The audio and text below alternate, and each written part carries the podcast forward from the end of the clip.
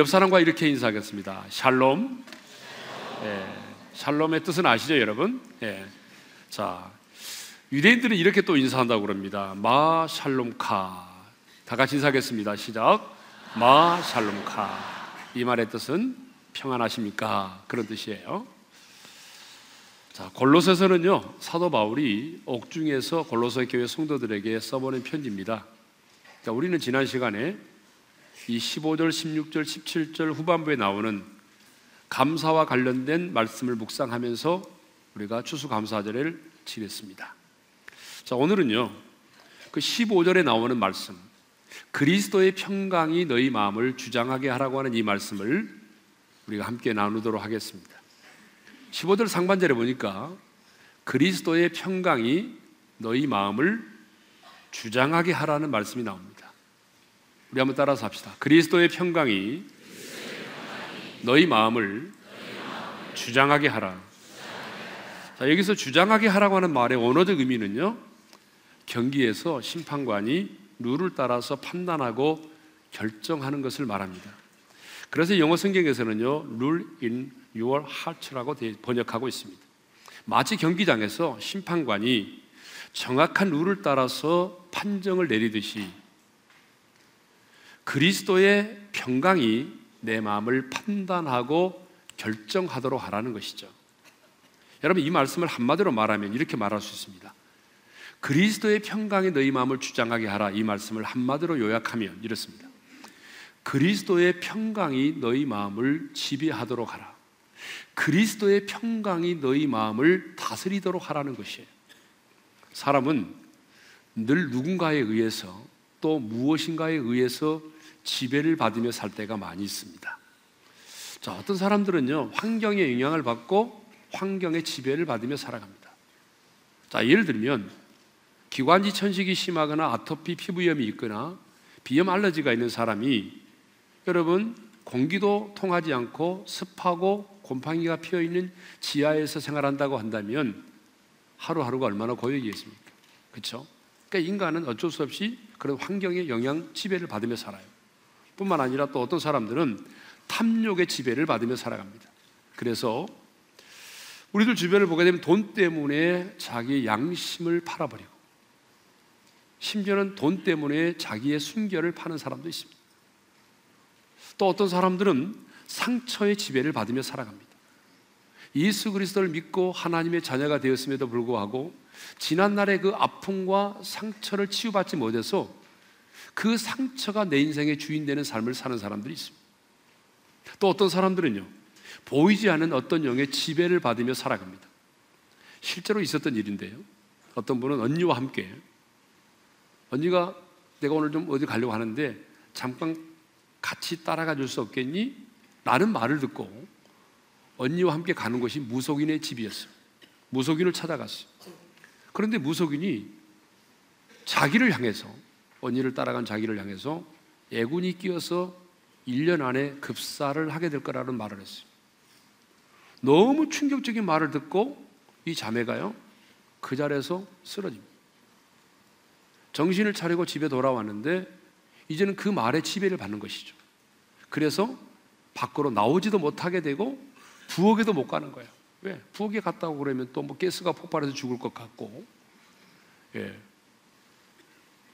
새벽만 되면 꼭 개가 짖는데 그 개의 울음소리가 내 영혼을 부르는 소리 같아요. 그래서 도저히 그 개의 울음소리를 들을 수가 없어서 남편에게 부탁을 합니다. 그 개를 없애달라고. 남편이 그 개를 없앴어요. 남의 집 개죠, 물론. 그 개를 없애버렸어요. 네. 1년이라는 세월이 지났습니다. 아무런 일도 일어나지 않았어요. 1년 동안 이 자매는요, 그 무속인의 말에 치배를 받으며 두려움 가운데 인생을 살아왔던 것이죠. 과학 문명이 발달한 지금 이 시대에도 많은 사람들이 무속의 신앙, 샤머니즘의 영향을 받으며 살고 있습니다. 그래서 사람들이 이사를 언제 하죠? 손 없는 날, 집에 공사를 한다든지 이사를 할 때 손 없는 날을 골라서 합니다. 이 손 없는 날이 언제냐? 그러면 음력으로 9일, 10일, 19일, 20일. 벽을 다 가르쳐 드리네요. 29일. 예. 이런 날은 손이 없다는 거예요. 여러분 손이 없다는 게 무슨 말이냐면 저도 몰랐어요. 손이 없다는 게 도대체 뭔가 그랬는데 손이라고 하는 것은 민간에서 날수를 따라서 네 방이 동서남북으로 돌아다니면서 사람의 활동을 방해한다고 믿는 귀신을 말하는 것입니다. 그러니까 날씨에 따라서 활동하고 있는 귀신이 손이에요. 그런데 웃기는 것은 사람의 활동을 방해한다고 믿는 귀신 때문에 손 없는 날에 이사를 골라서 하는 사람들이 윤달에는 결혼을 하지 않습니다. 윤달. 여러분, 윤달이 뭐죠? 태음력을 쓰는 사람들에게는 윤달이 있어요. 우리나라도 윤달이 있습니다. 자, 태음력은 1년에 1년이 365일이 아닌 354일입니다. 예. 그 태양력은 365일이지만 태음력은 354일. 그래서 1년마다 11일이 부족하죠. 그 11일이 부족한 것을 3년에 한 번씩 윤달을 만들어서 채워나갑니다. 그래서 옛사람들은요, 이 윤달은 원래 없는 것인데 덤으로 생긴 달이라 덤으로 생긴 달. 근데 이 덤으로 생긴 달에는 귀신이 아무런 활동도 하지 않고 쉰다고 생각을 했어요. 귀신이 윤달에는 아무 활동도 하지 않는데. 예. 그래서 이 윤달에는 송장을 거꾸로 매달아도 탈이 없다. 라고 말을 할 정도였어요. 그러니까 윤달에는 무슨 일을 해도 괜찮다는 거죠. 그래서 윤달에 조상의 묘를 이장을 한다든지 부모님의 수의를 마련한다든지 이런 일들을 윤달에 하는 거죠. 그런데 윤달에는 결혼을 또 하지 않아요. 참 이상하죠. 왜냐하면 윤달에는 귀신들이 또 활동을 하지 않아서 조상님의 음덕을 받지 못해. 그 달에 결혼을 하게 되면 자녀를 갖기 힘들다거나 부부 금실에 문제가 생길 수 있다는 속설 때문에 또 윤달에는 결혼을 하지 않는 거예요. 올해 윤달이 언제부터냐? 벽을 다 가르쳐 드리죠. 10월 24일부터 11월 21일까지 이 탄세 끝나는 날까지. 그래서 이 결혼 업체들이요 지금 비상이 걸렸어요. 왜냐하면 지금 이 시즌이 결혼 시즌이에요. 결혼 시즌. 이 결혼 시즌인데 이 윤달이라고 하는 것 때문에 결혼을 하지 않은 사람들이 얼마나 많은지. 예. 다행히도 보니까 우리 성도들은 다 하더라고요. 예. 과학 문명이 발달한 시대에 살면서도 참 사람들은요 이렇게 보이지 않는 샤머니즘, 이 무속 신앙의 지배를 받고 살아갑니다. 이렇게 보이는 것만이 아니라 보이지 않는 것들의 지배를 받으며 살고 있어요.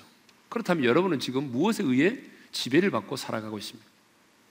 누가 여러분의 마음을 의식적으로 아니면 무의식적으로 지배하고 있습니까? 여러분의 마음을 주도적으로 지배하고 다스리고 있는 게 뭡니까? 돈입니까? 뭐죠? 예. 주님은 오늘 우리에게 이렇게 말씀하십니다. 그리스도의 평강이 너희 마음을 주장하게 하라. 여러분 다시 한번 15절 상반절 읽겠습니다. 시작. 그리스도의 평강이 너희 마음을 주장하게 하라.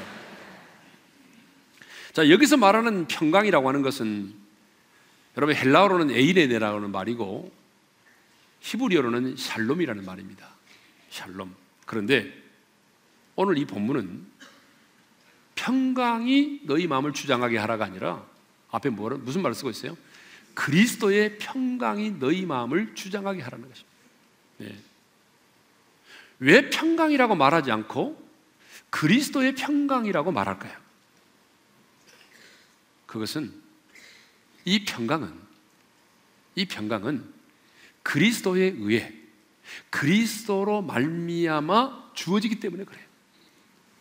그리스도에 의해 그리스도로 말미암아 주어지는 평안이기 때문에 그리스도의 평강이라고 말하는 것입니다. 그래서 주님은 요한복음 14장 27절에서 이렇게 말씀을 하십니다. 다 같이 읽겠습니다. 시작. 평안을 너희에게 끼치노니 곧 나의 평안을 너희에게 주노라. 내가 너희에게 주는 것은 세상이 주는 것과 같지 아니하니라. 자, 나의 평안을 너에게 준다. 이 말은 무슨 말입니까? 이 평안은 주님 안에만 있는 평안이라는 거예요. 그러니까 그리스도의 평강은요, 주님 안에만 있는 평강이고요. 주님이 말씀하신 것처럼 세상이 줄 수 없는 거라는 거예요. 세상이 알지도 못하고 세상에 줄 수도 없는 평안. 그리스도 안에 있는 평강입니다. 예. 그리고 이 평강은 여러분 세상이 줄 수 없고 하늘로부터 임하는 평안이기 때문에 세상은 죽었다 깨어나도 이 평강을 누릴 수 없다는 거야. 자, 아무리 많은 연봉을 받아도요. 아무리 요즘 장사가 잘 돼가지고 돈을 많이 벌어도 이 평안은 누릴 수가 없습니다. 아무리 부부간의 금실이 좋아도 여러분 편안함은 있겠죠. 그러나 오늘 본문이 말씀하고 있는 이 그리스도의 평강은 아무리 부부간의 금실이 좋아도 이 평강을 누릴 수 없습니다. 세상의 어떤 권력도, 세상의 어떤 환경도, 세상의 어떤 문화도, 세상의 그 어떤 직장도 여러분 이 그리스도의 평강을 누릴 수 없어요. 그러면 왜 이 평강은 예수 그리스도로 말미암아서만 주어질까요?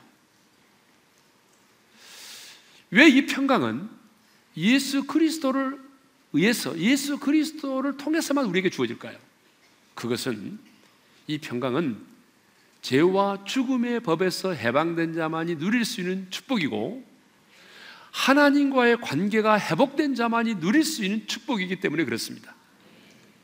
여러분, 우리 인간 세계에 언제 두려움이 임했죠? 죄 때문에 두려움이 임했잖아요. 그래서 사람들의 마음속에는 온갖 두려움이 있습니다. 죽음에 대한 두려움, 질병에 대한 두려움, 실패에 대한 두려움, 내일에 대한 두려움, 수많은 두려움이 우리를 지배하고 있어요. 뿐만 아니라 우리 인간관계는 수많은 반목과 갈등이 있어요. 왜 이렇게 수많은 두려움이 우리를 지배하고 수많은 미움과 반목과 갈등이 우리를 지배합니까? 그 이유는 우리 인간이 죄와 죽음의 법 아래 매여 있기 때문에 그렇습니다. 그런데 여러분, 예수님이 2000년 전에 인간의 몸을 입고 있다는 거 오시지 않았습니까? 그리고 그 하나님의 아들 예수 그리스도가 십자가에 달려 죽으실 때에 우리의 죄값을 완벽하게 지불하셨다는 거죠. 제가 수없이 설교했잖아요. 예수님이 십자가에 달려 죽으실 때 다 이루었다고 말씀하셨어요. 그 말의 뜻이 뭐예요? 내가 너의 죄값을 완벽하게 지불했다 청산했다. 주님이 십자가에서 우리의 죄값을 완벽하게 지불하셨습니다. 그래서 우리가 죄로부터 자유함을 얻게 되었고 주님이 죄값이 사망인데 사망의 혼세를 깨뜨리고 부활하셔서 그 부활의 생명으로 우리를 다시 태어나게 하셨습니다. 그래서 여러분 예수를 믿게 되면 우리가 죄와 죽음의 법에서 해방이 되는 것입니다. 우리가 예수 믿기 전까지는 그 죄로 말미암아 하나님과 나와의 관계가 어떤 관계였다라고 성경이 말하냐면 온수된 관계였다. 온수된 관계. 이 땅에 누구와 원수를 맺고 살아도 불편합니다. 그런데 절대자이신 하늘의 하나님과 내가 원수된 자리에 있고 본질상 하나님의 진노를 받을 수밖에 없는 그런 관계에 있다고 한다면 여러분 그 사람의 마음에 이런 평안이 있겠습니까? 돈이 있다고 이 평안을 누릴 수 있겠습니까?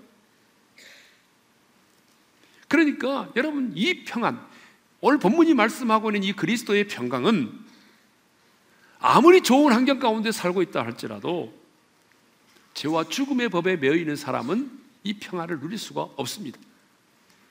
아무리 사람들과 좋은 관계를 맺고 좋은 인간 관계를 맺고 대인 관계를 맺고 살아도 여러분 아직도 죄와 죽음의 법 아래 매여 있고 하나님과 원수된 관계에 있는 사람은 여러분 이 평화를 누릴 수 없다는 것이죠.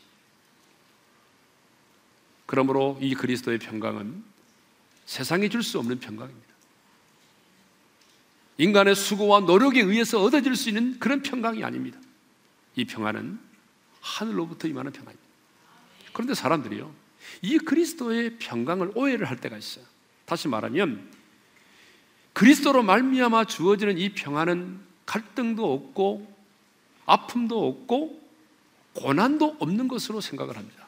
아닙니다. 이 평강은요, 문제가 없어서 누리는 평안함이 아니에요. 갈등이 있고, 아픔이 있고, 고난이 있고, 그럼에도 불구하고 누릴 수 있는 평화. 풍랑의 한복판에서도 누릴 수 있는 평화. 인생의 방 가운데서도 노래할 수 있는 평화. 여러분, 이 평화가 뭐죠? 바로 그리스도의 평강이라는 것입니다. 우리가 즐겨 부르는 찬송 중에 어, 찬송가 413장 내 평생에 가는 길 순탄하여라는 찬송이 있습니다.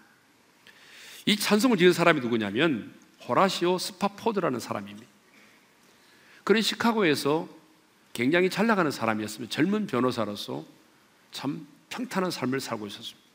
그런데 1871년에 시카고에 대화재가 일어났어요. 그 화재로 인해서 자신이 투자했던 부동산의 대부분을 잃게 됐습니다. 엄청난 경제적 손실을 입게 됐어요. 이것 때문에 자기 아내와 자녀들이 상당히 힘들어 했어요. 그래서 자기의 가족들을 위로하고 그리고 유럽에서 있었던 그 무디 전도 집회를 돕기 위해서 온 가족이 유럽으로 휴가를 가기로 했습니다. 그래서 휴가를 가기로 한 날 자기는 급한 사업상의 문제 때문에 그날 그 배를 타지 못하고 그 다음날 배를 타기로 했습니다. 그래서 가족들만 아내와 내 딸만이 그 배를 타고 출발했는데 그 배가 대서양 한복판에서 다른 영국의 배와 충돌을 하게 되고 그 배가 주저앉고 말았습니다. 물속에 가라앉고 말았습니다. 그런데 자기 아내는 기적적으로 살아나는데 사랑하는 네 명의 딸들이 한꺼번에 목숨을 잃었습니다. 배를 타기 위해서 내일 배를 타기 위해서 준비를 하고 있는데 갑자기 비보가 들려왔습니다.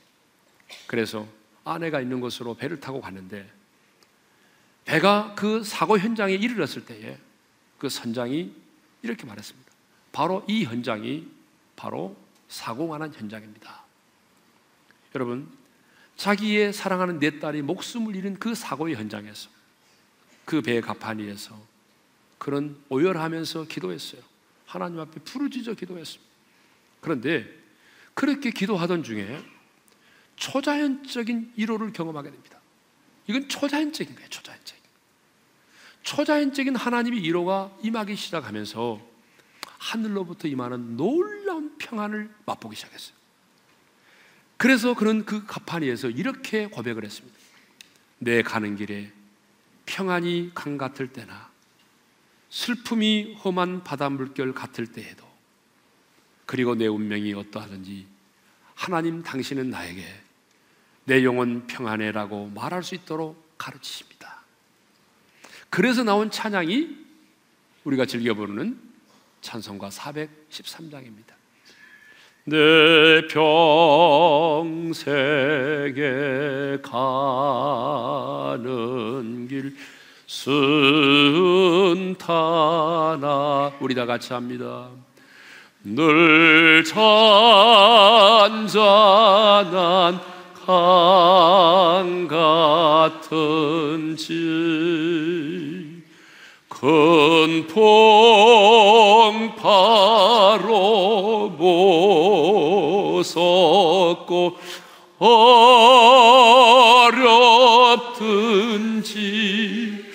나의 영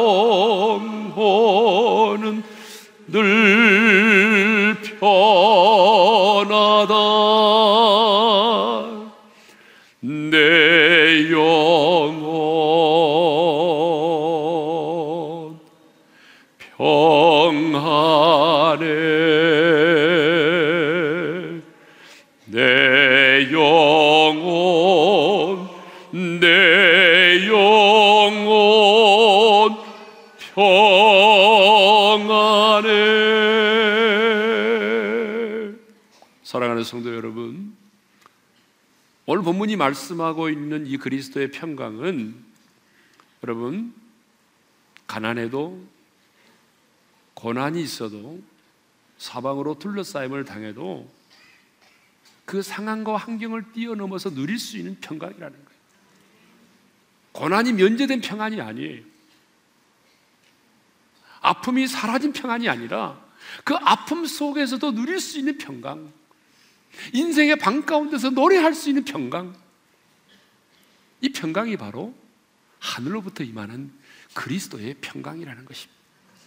이 편지를 쓸 때 사도 바울도 로마의 지하 감옥에 있었습니다.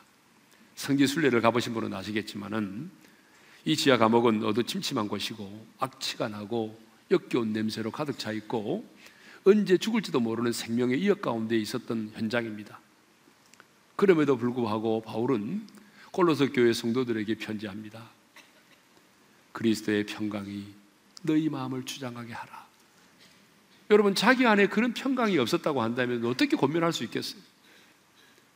비록 감옥에 갇혀 있었지만 여러분 상황과 환경을 뛰어넘는 그리스도의 평강이 자신의 마음을 지배하고 있었기 때문에 골로새 교회 성도들에게도 그리스도의 평강이 너희 마음을 주장하게 하라고 권면하고 있는 거죠. 자, 그러면 왜 그리스도의 평강이 나의 마음을 주장하게 해야 하는가? 세 가지 이유를 살펴보도록 하겠습니다. 첫째는 평강을 위해서 한 몸으로 부르심을 받았기 때문이라는 거죠. 오늘 본문에 보니까 너희는 평강을 위하여 한 몸으로 부르심을 받았다라고 말하고 있습니다.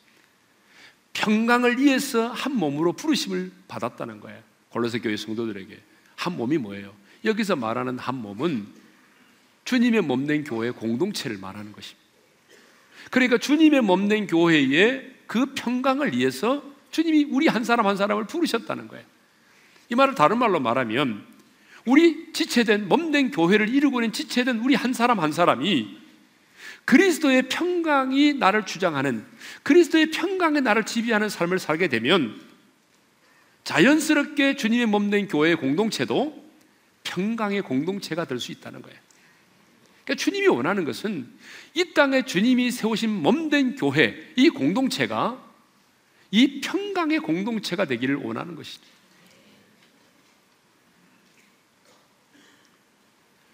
그런데 현실은 어떻습니까, 여러분? 주님의 몸된 교회가 정말 평안합니까? 예, 우리 교회는 참 평안하죠. 그렇지만 여러분, 우리들 주변에 보게 되면 너무나 많은 주님의 몸된 교회가 평안하지 못합니다.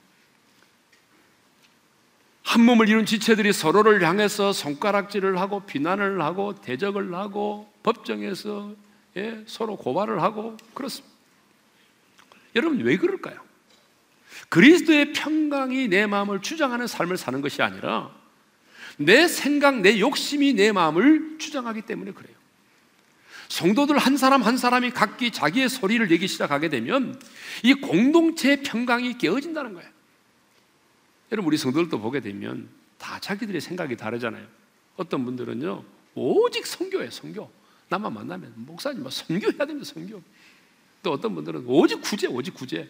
예? 어떤 분들은 오직 중보기도. 기도도 보게 되면 왜 이렇게 큰 소리를 기도하느냐고. 그런 사람도 있는 반면에 또 어떤 사람은 왜 이렇게 새벽 기도 왔더니 조용하냐고 그래요. 사람마다 다 다르잖아요. 그러니까 자기가 가지고 있는 자기의 주장을 어때요?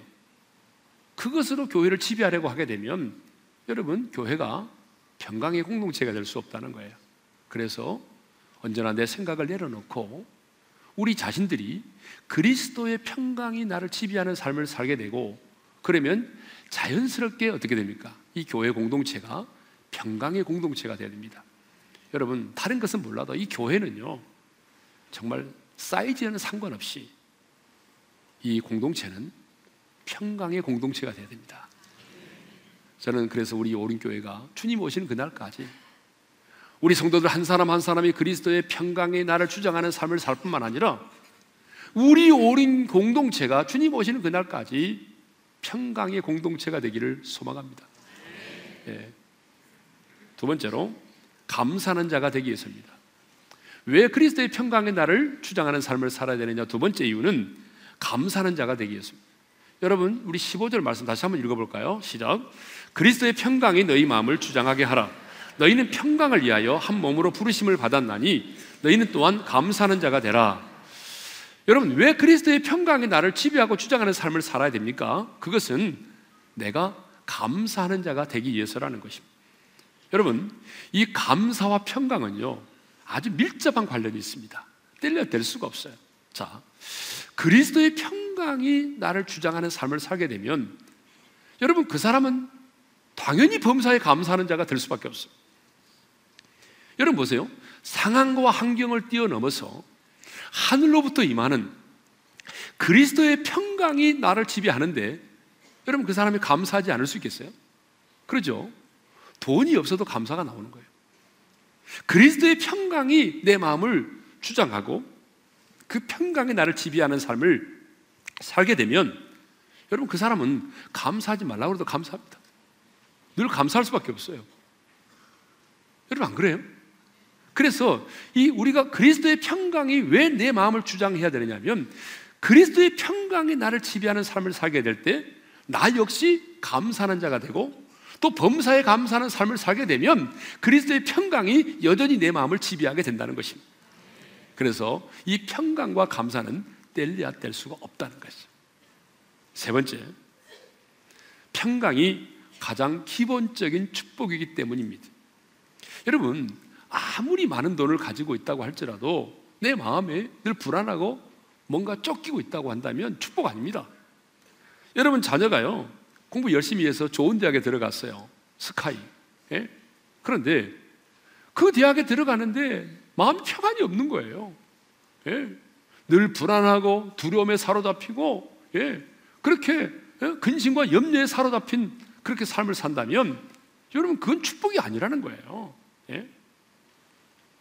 120평짜리 아파트에서 한강에 내려다보는 뷰를 쫙 보면서 예? 그런 돌침대에서 잠을 자지만 여러분 그래도 밤마다 잠이 오지 않는 거예요. 두려움 때문에. 두려움과 염려가 나를 지배하고 외로움과 고독이 나를 지배한다면 여러분 그 사람은 그 행복은 축복이 아니라는 거예요. 우리가 매일 등산을 할 수 있고 42.195km 마라톤을 완주할 수 있는 그런 체력을 가지고 있다고 할지라도 내 안에 여러분 내 안에 두려움이 있다면 내 안에 이 평강이 없다면 그건 축복이 아니라는 거야. 왜냐하면 평강은요, 우리가 누릴 수 있는 가장 기본적인 축복이기 때문에. 어떤 축복도 평강이 없는 축복은 축복이 아닙니다. 여러분, 믿습니까? 하도 안 하니까 제가 상시옷을 했어요. 이러다 또 순복음으로 교단에 바뀔지도 모르겠네요. 성경을 보게 되면 우리 주님의 최고의 관심이 뭐냐면, 우리 주님의 최고의 관심은 돈이 아니에요. 여러분을 향한 주님의 최고의 관심은 성공이 아니에요. 여러분 한 사람 한 사람을 향한 주님의 최고의 관심은 평강이에요. 네.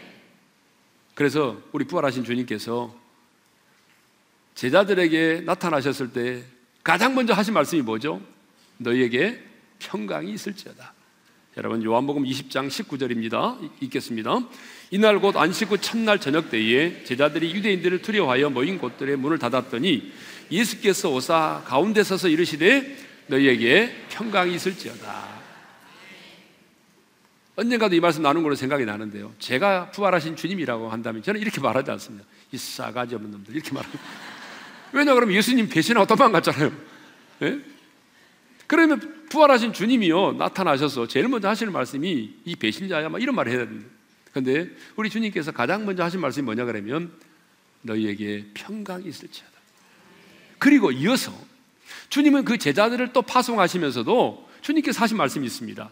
여러분 요한복음 20장 21절인데 읽겠습니다. 예수께서 또 이르시되 너희에게 평강이 있을지어다 아버지께서 나를 보내신 것 같이 나도 너희를 보내노라.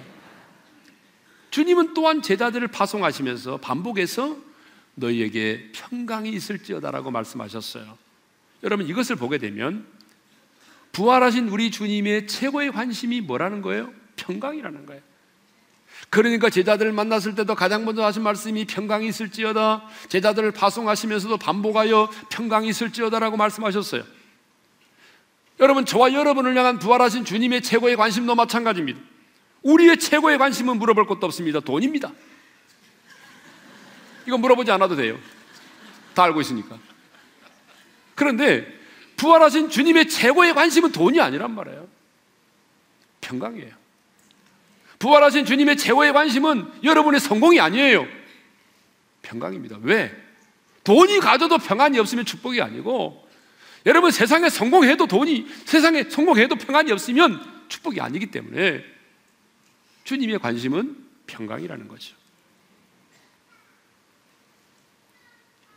왜요? 다시 한번 말씀드립니다. 평강이 없는 축복은 축복이 아니기 때문에 뿐만 아니라 하나님의 사람인 우리에게는 평안이 없는 상태에서는 평안의 복음을 전할 수 없기 때문에 그렇죠? 우리가 전하는 평, 복음을 뭐라고 말하죠? 성경은 평안의 복음이라고 말하죠.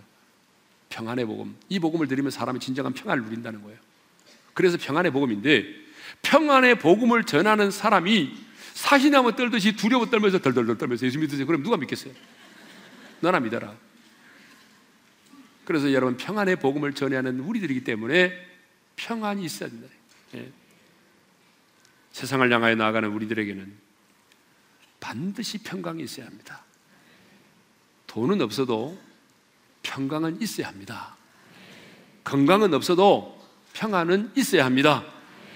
그리스도의 평강이 내 마음을 다스리고 지배하게 될 때에 우리는 이 땅의 사람들이 우리에게 소망에 관한 이유를 물어볼 거 아닙니까?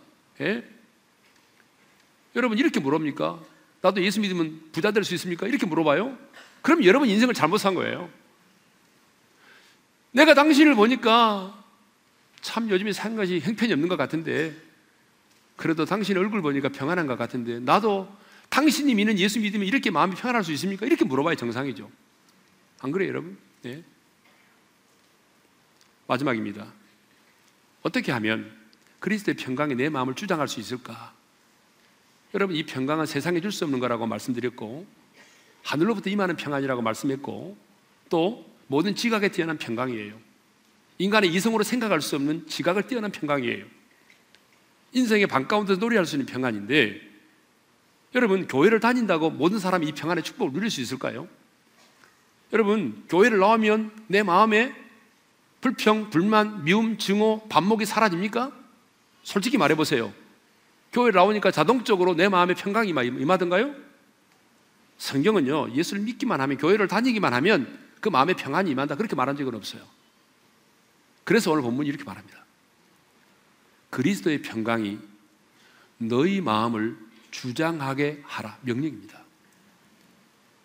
교회를 나온다고 자동적으로 내 마음에 평강이 임하는 게 아니라는 거예요.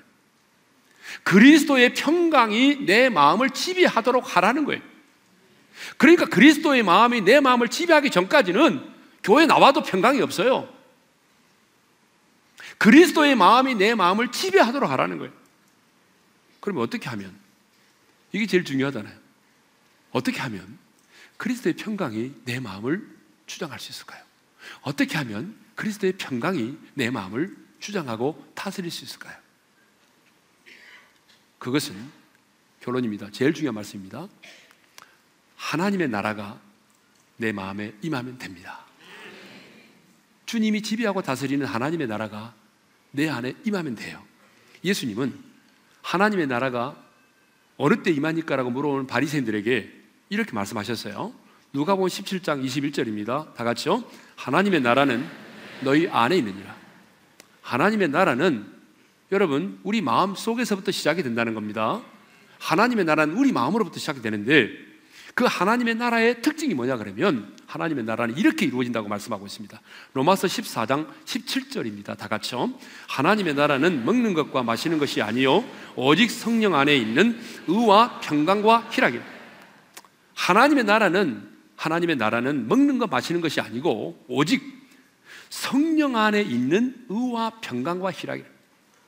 하나님의 나라가 임해서 성령님께서 우리의 마음과 생각과 감정과 의지를 지배하고 다스리기 시작하게 되면 그리스도의 평강이 나를 나를 주장하게 된다는 것입니다. 그래서 예수님께서도 여러분 예수님께서도 제자들을 파송하실 때에 너희에게 평강이 있을지어다라고 말씀하신 이후에 뭐라고 말씀하셨습니까? 요한복음 20장 22절입니다. 시작. 그들을 향하여 숨을 내쉬며 이르시되 성령을 받으라. 평강을 말씀하시면서 주님이 성령을 받으라고 말씀을 하셨습니다. 그러면 왜 성령의 충만을 받을 때에 그리스도의 평강에 내 마음을 지배하게 됩니까? 그것은 성령께서 내 감정과 내 생각과 의지를 사로잡아서 그리스도에게 복종시키기 때문입니다. 여러분 성령이 충만하다는 게 뭐예요? 팔짝팔짝 뛰는 겁니까? 여러분, 그건 일종의 어느 부분의 현상일 수는 있지만 여러분 성령의 충만하다 그 말은 무슨 말인지 아세요? 성령의 지배를 받는 것이에요. 성령의 지배를 받는 것이 성령 충만입니다. 그러니까 성령님이 임하셔서 내 감정을 지배하시고 내 의지를 주관하시고 내 생각을 지배하시면 여러분 누구도 평안을 누릴 수 있다는 것입니다. 이 그리스도의 평강을 누릴 수 있다는 거예요. 여러분의 생각, 여러분의 감정, 여러분의 욕심, 여러분의 그 수많은 감정들이 나를 지배하기 시작하게 되면 여러분 그 사람은요 절대로 평강을 누릴 수가 없어요. 성령님이 임하셔서 그 성령님이 내 생각을 사로잡고 내 감정을 사로잡고 내 의지를 사로잡으면 여러분 우리는 어떤 상황과 환경 속에서도 가난해도 여러분 가난해도 고난이 있어도 아픔이 있어도 배신이 있어도 우리는 세상에 줄 수 없는 이 그리스도의 평강을 누리며 살 수 있는 것입니다. 그러므로 결론은 뭡니까? 성령의 충만을 받아야 된다는 것입니다.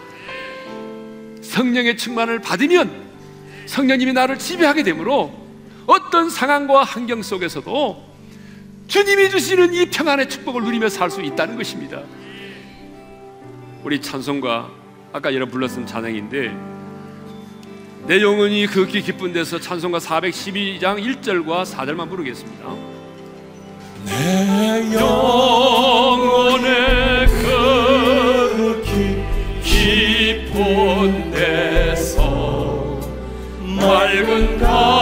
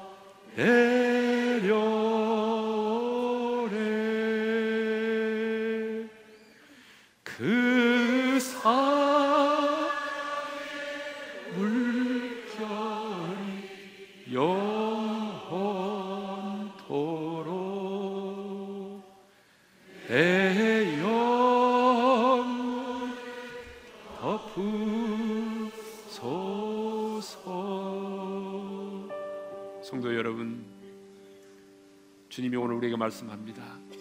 그리스도의 평강이 너희 마음을 주장하게 하라. 여러분 이 그리스도의 평강은 죄와 사망의 법에서 해방된 자만이 누릴 수 있는 평강입니다. 하나님과 화목된 자만이 누릴 수 있는 평안입니다 그리스도 안에 있는 자만이 누릴 수 있는 평강입니다. 세상에 알 수도 없고 세상에 줄 수도 없는 하늘로부터 임하는 평강입니다 오늘 여러분 안에 이 평강이 있습니다 주님 말씀합니다 이 평강이 너희 마음을 다스리도록 해라 가난이 있고 아픔이 있고 상처가 있고 고난이 있어도 이 그리스도의 평강이 내 마음을 지배하도록 하라는 거예요. 내 힘으로 안 됩니다. 하나님의 나라가 우리 가운데 임하면 됩니다. 성령님이 우리 안에 임하셔서 그 성령님이 내 생각을 사로잡고 내 감정을 사로잡고 그 성령님이 내 의지를 사로잡으면 우리는 모든 지각에 뛰어난 하나님의 평강을 누릴 수 있어요. 다시 말씀드립니다. 평강이 없는 축복은 그 어떤 것도 축복이 아닙니다. 저와 여러분을 향한 주님의 최고의 관심은 평강입니다. 우리 조용히 두 손을 가볍게 들고 이렇게 기도하며 나가십시다. 다른 기도하지 말고 주님 그리스도의 평강이 내 마음을 주장하게 해달라고. 내 힘으로는 그렇게 살아갈 수 없으니 성령님 충만하게 임하여 주셔서 내, 사, 내, 사, 내 생각과 감정을 다스려 주셔서 어떤 상황과 환경 속에서도 내가 그리스도의 평강의 나를 지배하는 삶을 살게 해달라고 우리 조용히 묵상으로 기도하며 나가겠습니다. 주님, 그리스도의 평강이 나를 주장하는 삶을 살게 하소서. 내가 비록 가난해도 아픔이 있어도 인생의 방 가운데 있을지라도 고난 가운데 있을지라도 세상에 줄 수 없는 하늘로부터 임하는 주님 안에 있는 이 평강 이 평강이 내 안에 임하게 하소서. 성령님이 나의 생각을 사로잡으시고 성령님이 내 감정을 사로잡으시고 성령님이 내 의지를 사로잡아 주셔서. 어떤 상황 속에서도 이 평강의 축복을 누리며 살아갈 수 있도록 성령님 우리 한 사람 한 사람에게 충만하게 충만하게 기름 부어 주시옵소서 이제는 우리 주 예수 그리스도의 은혜와 하나님 아버지의 영원한 그 사랑하심과 성령님의 감동하심과 교통하심과 축복하심이 어떤 상황 속에서도 그리스도의 평강의 나를 지배하고 주장하는 삶을 살기를 원하는 모든 지체들 위해 이제로부터 영원토록 함께 하시기를 축원하옵나이다. 아멘.